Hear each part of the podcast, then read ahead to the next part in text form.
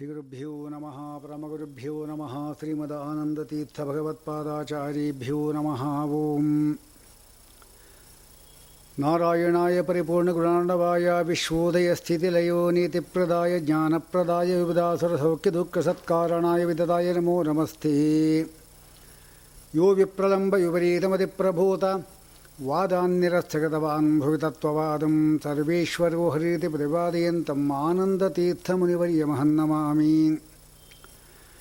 लसतु स्त्रीमदानन्दतीर्थेन्दुर्मोहृदम् द्विषश्चन्द्रिका स्वान्तसन्तापं विनिगन्तति। आपादमूलिपर्यन्तम् गुरूणाम् आकृतिमुस्फरे ते विघ्नाः भविष्यन्ति सिद्ध्यन्ति च मनोरथाः।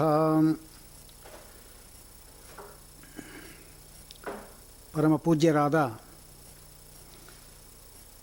ಸೋಸಲೆ ವ್ಯಾಸ ರಾಜಮಠಾಧೀಶರಾಗಿರ್ತಕ್ಕಂಥ ವಿದ್ಯಾಶೀಷರ ಆದೇಶದ ಮೇರೆಗೆ ಈ ಚಾತುರ್ಮಾಸ್ಯ ಕಾಲದಲ್ಲಿ ಈ ಒಂದು ಜ್ಞಾನ ಕಾರ್ಯ ಏನು ನಡೀತಾ ಇದೆ, ಅದರಲ್ಲಿ ನನ್ನನ್ನು ಭಾಗಿಯನ್ನಾಗಿ ಮಾಡಿದ್ದಕ್ಕಾಗಿ ಅವರಿಗೆ ಸಾಷ್ಟಾಂಗ ಭಕ್ತಿಯಾದರ ಪೂರ್ವಕ ನಮಸ್ಕಾರಗಳನ್ನು ಸಲ್ಲಿಸಿ, ಈ ಒಂದು ಕಾರ್ಯಕ್ರಮದಲ್ಲಿ ಯಾರ್ಯಾರು ಭಾಗಿಯಾಗಿದ್ದಾರೆ ಅವರೆಲ್ಲರಿಗೂ ಕೂಡ ಭಗವಂತನ ಅನುಗ್ರಹವನ್ನು ಬೇಡ್ತಾ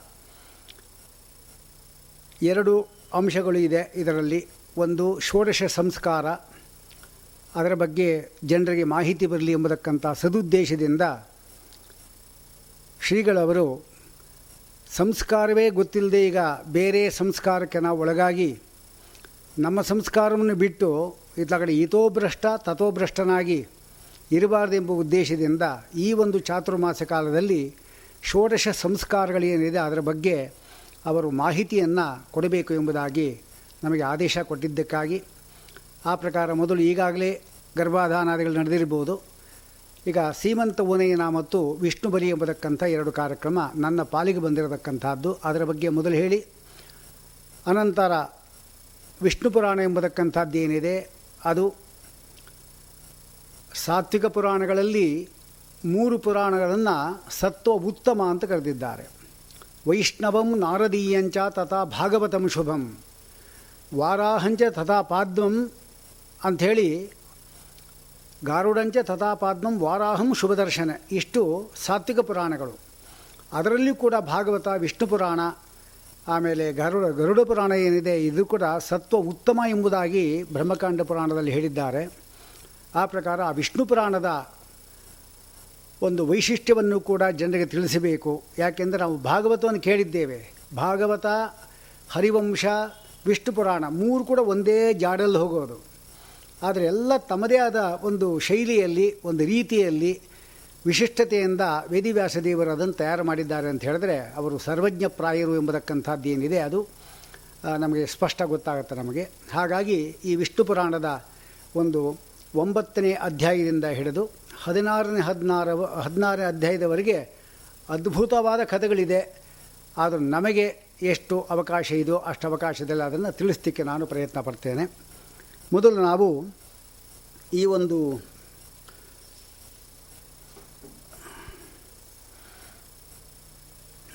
ಸಂಸ್ಕಾರದ ಬಗ್ಗೆ ನಾವು ವಿಚಾರ ಮಾಡ್ತಾ ಇದ್ದೇವೆ.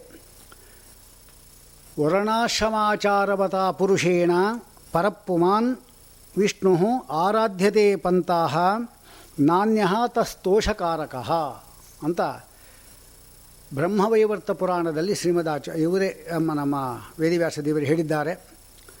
ವರ್ಣ ಆಶ್ರಮ ಆಚಾರ. ಅವರವರ ವರ್ಣಕ್ಕೆ, ಅವರವರ ಆಶ್ರಮಕ್ಕೆ ತಕ್ಕಂತೆ ಆಚಾರವನ್ನು ಏನು ಮಾಡ್ಕೊಂಡು ಹೋಗ್ತಾರೋ ಅವರಿಂದ ಮಾತ್ರ ವಿಷ್ಣು ಸಿಗ್ತಾನಷ್ಟೇ ಹೊರತಾಗಿ ಇಲ್ಲದಿದ್ದರೆ ಅವರಿಗೆ ಸಿಗೋದಿಲ್ಲ ಎಂಬ ತಾತ್ಪರ್ಯವನ್ನು ಅವರೇ ಬರೆದಿದ್ದಾರೆ. ಸಾಕ್ಷಾತ್ತಾಗಿ ವೇದಿವ್ಯಾಸ ದೇವರೇ ವಿಷ್ಣು ಆದ್ದರಿಂದ ನಮಗೇನು ಸಂದೇಹ ಬರುವುದಿಲ್ಲ.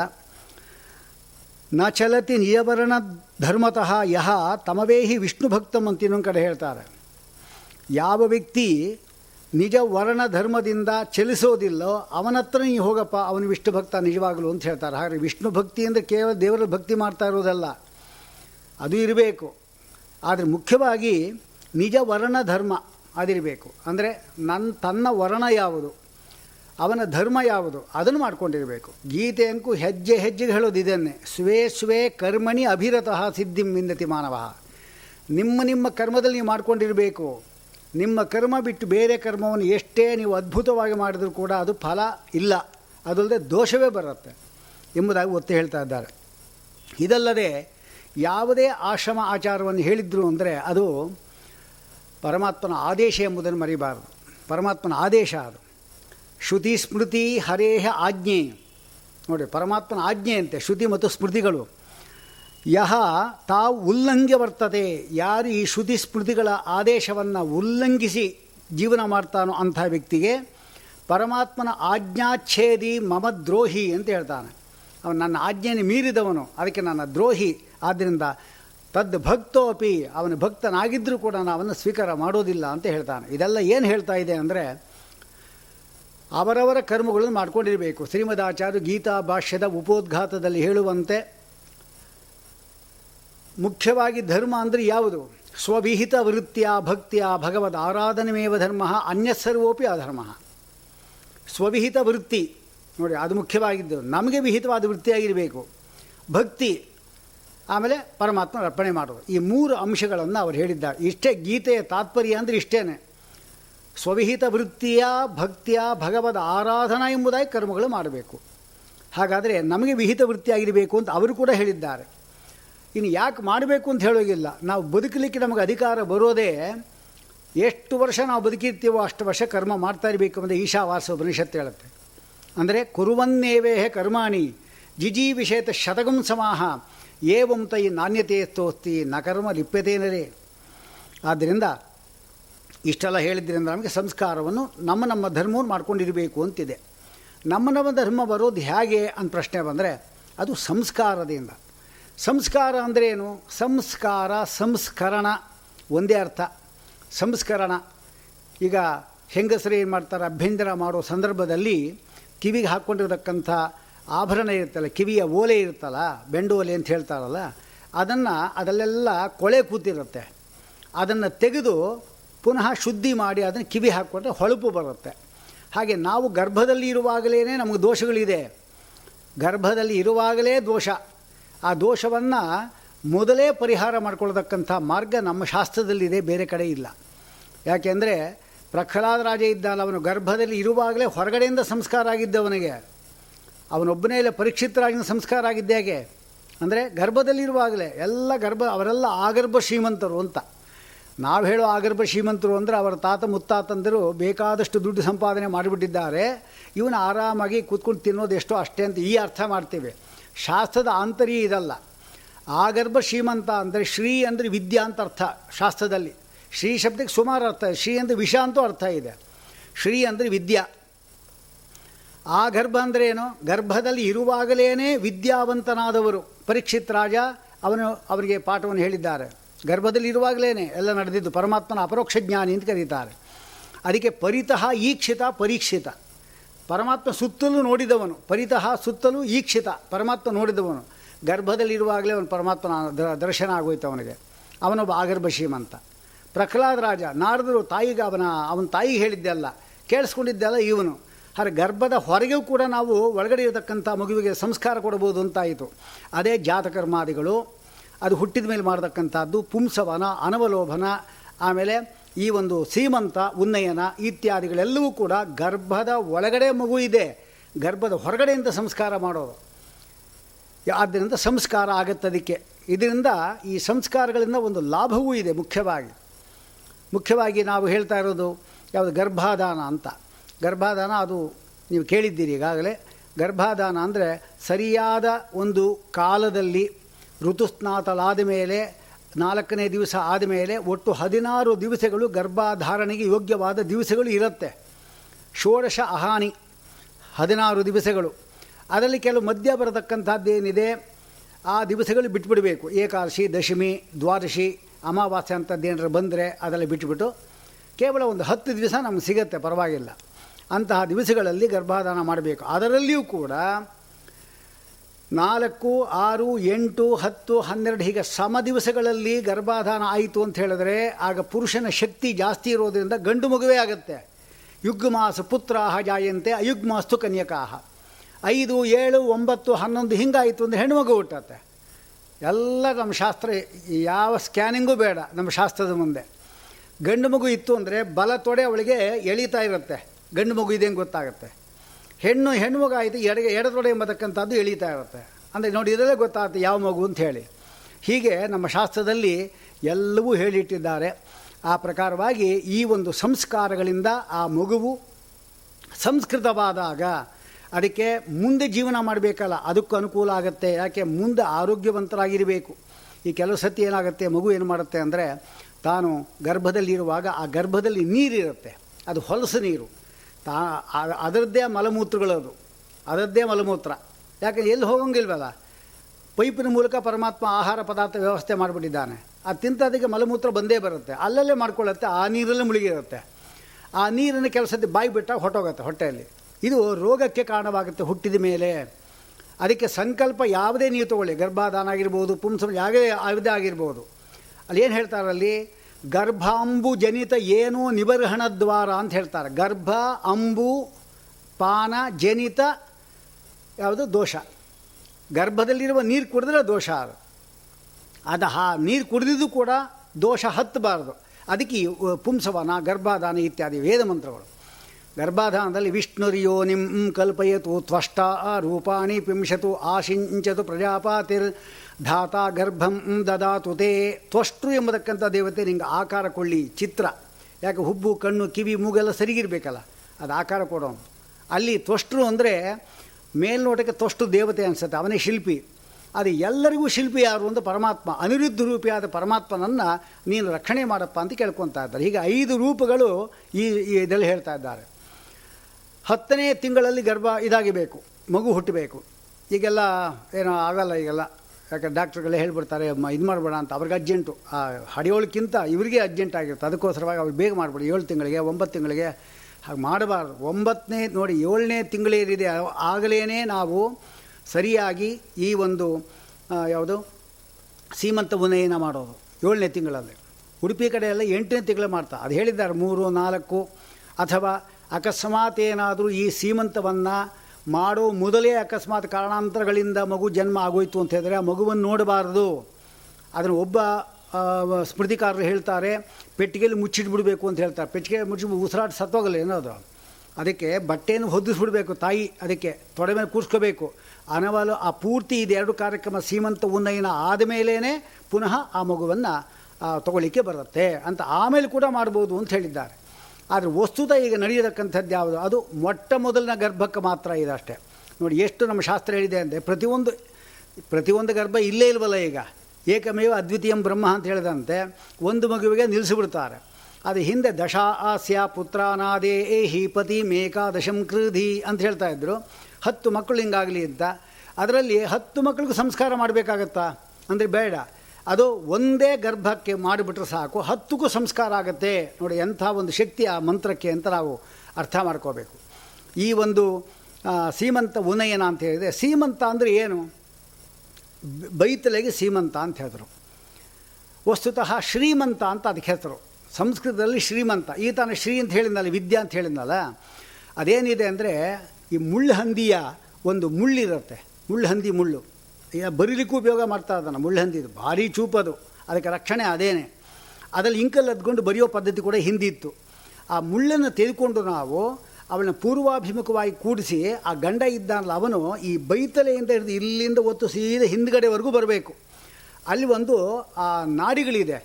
ಆ ನಾಡಿಗಳಿಗೆ ಒತ್ತು ಬಂದಾಗ ಮಗುವಿಗೆ ಒಳ್ಳೆ ರೀತಿಯಾರ್ತಕ್ಕಂಥ ಆರೋಗ್ಯ, ದೋಷ ಪರಿಹಾರ ಆಗುತ್ತೆ ಅಂತ ಈ ನಮಗೆ ಸಂಬಂಧ ಗೊತ್ತಾಗೋದೇ ಇಲ್ಲ ನಮಗೆ. ಆ ಮುಳ್ಳು ಅಂದರೆ ಆ ಮುಳ್ಳಿಗೆ ಮಾತ್ರ ಶಕ್ತಿ. ಯಾಕೆ? ನಾ ಕಡ್ಡಿ ತೊಗೊಂಡು ಮಾಡ್ಬೋದಲ್ಲ ಅಂದರೆ ಕಡ್ಡಿಗೆ ಆ ಶಕ್ತಿ ಇಲ್ಲ. ಆ ಮುಳ್ಳಹಂದಿ ಮುಳ್ಳೇ ಆಗಬೇಕದು. ಬೇರೆ ಯಾವುದಕ್ಕೆ ಆಗೋದಿಲ್ಲ. ಹೀಗೆ ಇದೊಂದು ಮುಖ್ಯವಾದಕ್ಕೆ ಅದಕ್ಕೆ ಶ್ರೀಮಂತ ಅಂದರೆ ಬೈತಲೆ ಅಂತ, ಬೈತಲೆ. ಶ್ರೀ, ಶ್ರೀಮಂತ ಅಂದರೆ ಬೈತಲೆ ಅಂತ. ಶ್ರೀಮಂತಹ ಕೇಶವೇಶೇ ಸ್ಯಾತ್ ಅಂತ ಅಮರದಲ್ಲಿ ಕೇಶಗಳ ಮಧ್ಯದಲ್ಲಿ ಮಾರ್ಗ ಇರುತ್ತಲ್ಲ, ಅದಕ್ಕೆ ಶ್ರೀಮಂತ ಅಂತ ಹೇಳ್ತಾರೆ. ಆದರೆ ಶ್ರೀಮಂತ ಅಂತ ಇನ್ನೊಂದು ಅರ್ಥ. ಈ ನೋಡಿ, ಈಗ ಒಬ್ಬ ಸ್ತ್ರೀ ಇದ್ದಾಳಲ್ಲ ಅವಳು ತಾನು ತನ್ನ ಜೀವನದಲ್ಲಿ ಅವ್ರು ಏನು ತಪ್ಪುಗಳು ಮಾಡ್ತಾಳೆ, ಏನು ಮಾಡ್ತಾರೆ ನಮ್ಗೆ ಯಾವುದು ಗೊತ್ತಾಗೋದಿಲ್ಲ. ಆದರೆ ಈ ಒಂದು ಗರ್ಭವನ್ನು ಧಾರಣೆ ಮಾಡಿದಾಗ ಆ ಒಳಗಡೆ ಇರತಕ್ಕಂಥ ಮಗು ಇದಲ್ಲ, ಅದು ಮೊಟ್ಟ ಮೊದಲು ಮಗು ಆಗಿತ್ತು ಅಂತ ಹೇಳಿದ್ರೆ ಎಷ್ಟೋ ರಾಕ್ಷಸಿಯರು ಕಾಯ್ತಾ ಇರ್ತಾರೆ. ಅದಕ್ಕಾಗಿ ರಾಕ್ಷಸಿ ಇಲ್ಲಿ ಹೇಳ್ತಾರೆ ಇಲ್ಲಿ, ಏನಂದರೆ ಒಬ್ಬ ಪಿಶಿತ ಅಶನಾಹ ಅಂತ ಅದಕ್ಕೆ ಹೆಸರು ಪಿಶಿತ ಅಶನ.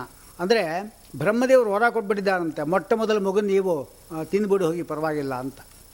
ಬಹುಶಃ ಅವ್ರಿಗೆ ಗೊತ್ತಿದ್ದಿಲ್ಲ ಅಂತ ಒಂದೇ ಮಗು ಆಗೋದು ಅಂಥೇಳಿ ಹಾಗೆ ಗೊತ್ತಿದ್ದಿಲ್ವಲ್ಲ? ಹಾಗೆ ಹೇಳಿಕ್ಕೂ ಬರಲ್ಲ. ಇದರಿಂದ ಏನಾಗಿದೆ ಅಂದರೆ ಪತ್ನಿಯ ಪ್ರಥಮಗರ್ಭಂ ಅತ್, ಅತ್ತು ಕಾಮಾ ಸುದುರ್ಭಗಾ ದೌರ್ಭಾಗ್ಯವಂತರಂಥವರು ಅಂತಹ ರಾಕ್ಷಸರಿದ್ದಾರಂತೆ.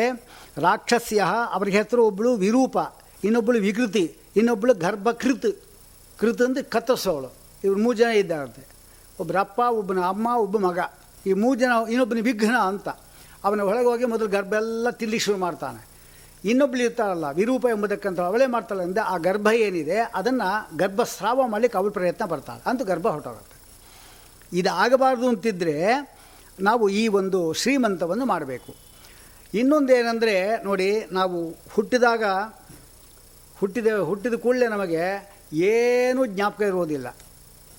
ಗರ್ಭದಲ್ಲಿ ಏಳನೇ ತಿಂಗಳಲ್ಲಿ ಅಥವಾ ಎಂಟನೇ ತಿಂಗಳಲ್ಲಿ ಇರುವಾಗ ಆ ವ್ಯಕ್ತಿ ಏನಿದ್ದಾನೆ, ಗರ್ಭದಲ್ಲಿ ಇರತಕ್ಕಂಥ ವ್ಯಕ್ತಿ ಇದ್ದಾನಲ್ಲ, ಅವನಿಗೆ ನೂರು ಜನ್ಮದ ಸ್ಮರಣೆ ಕೊಡ್ತಾನೆ ಪರಮಾತ್ಮ. ನೂರು ಜನ್ಮದ ಸ್ಮರಣೆ. ಹಿಂದಿನ ಜನ್ಮ ಆದರೆ ಹಿಂದಿನ ಜನ್ಮ ಏನೇನಾಗಿದ್ದಿ ಎಲ್ಲ ಕೊಡ್ತಾನೆ. ಅವನು ಸಜೀವ ಆಗಿದ್ದರೆ ಅಲ್ಲೇ ಸ್ತೋತ್ರ ಮಾಡ್ತಾನೆ, ಸ್ವಾಮಿ, ನೂರು ಜನ್ಮದಲ್ಲಿ ಎಷ್ಟು ಅನ್ಯಾಯಗಳು ಮಾಡಿದ್ದೇನೆ.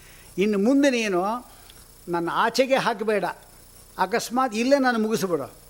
ಅಕಸ್ಮಾತ್ ಆಚೆ ನೀ ಹಾಕಿದ್ರು ಕೂಡ ಪುನಃ ಈ ಗರ್ಭಕ್ಕೆ ನಾ ಬರಬಾರ್ದು. ಆ ರೀತಿ ಮಾಡು ಎಂಬುದಾಗಿ ಪ್ರಾರ್ಥನೆ ಮಾಡ್ಕೊತ. ಸಜ್ಜೀವ ಆದರೆ.